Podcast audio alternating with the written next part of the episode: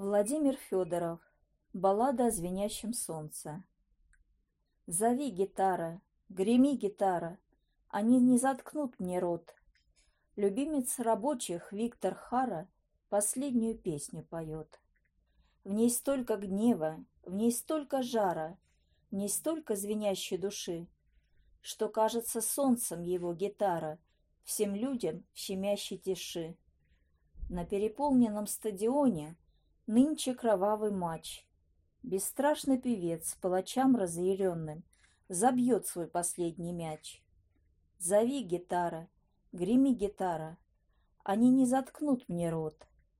Запел свою дерзкую песню Хара, ее подхватил народ. Солдаты забегали, бьют в бессилье, ладонью заткнули рот.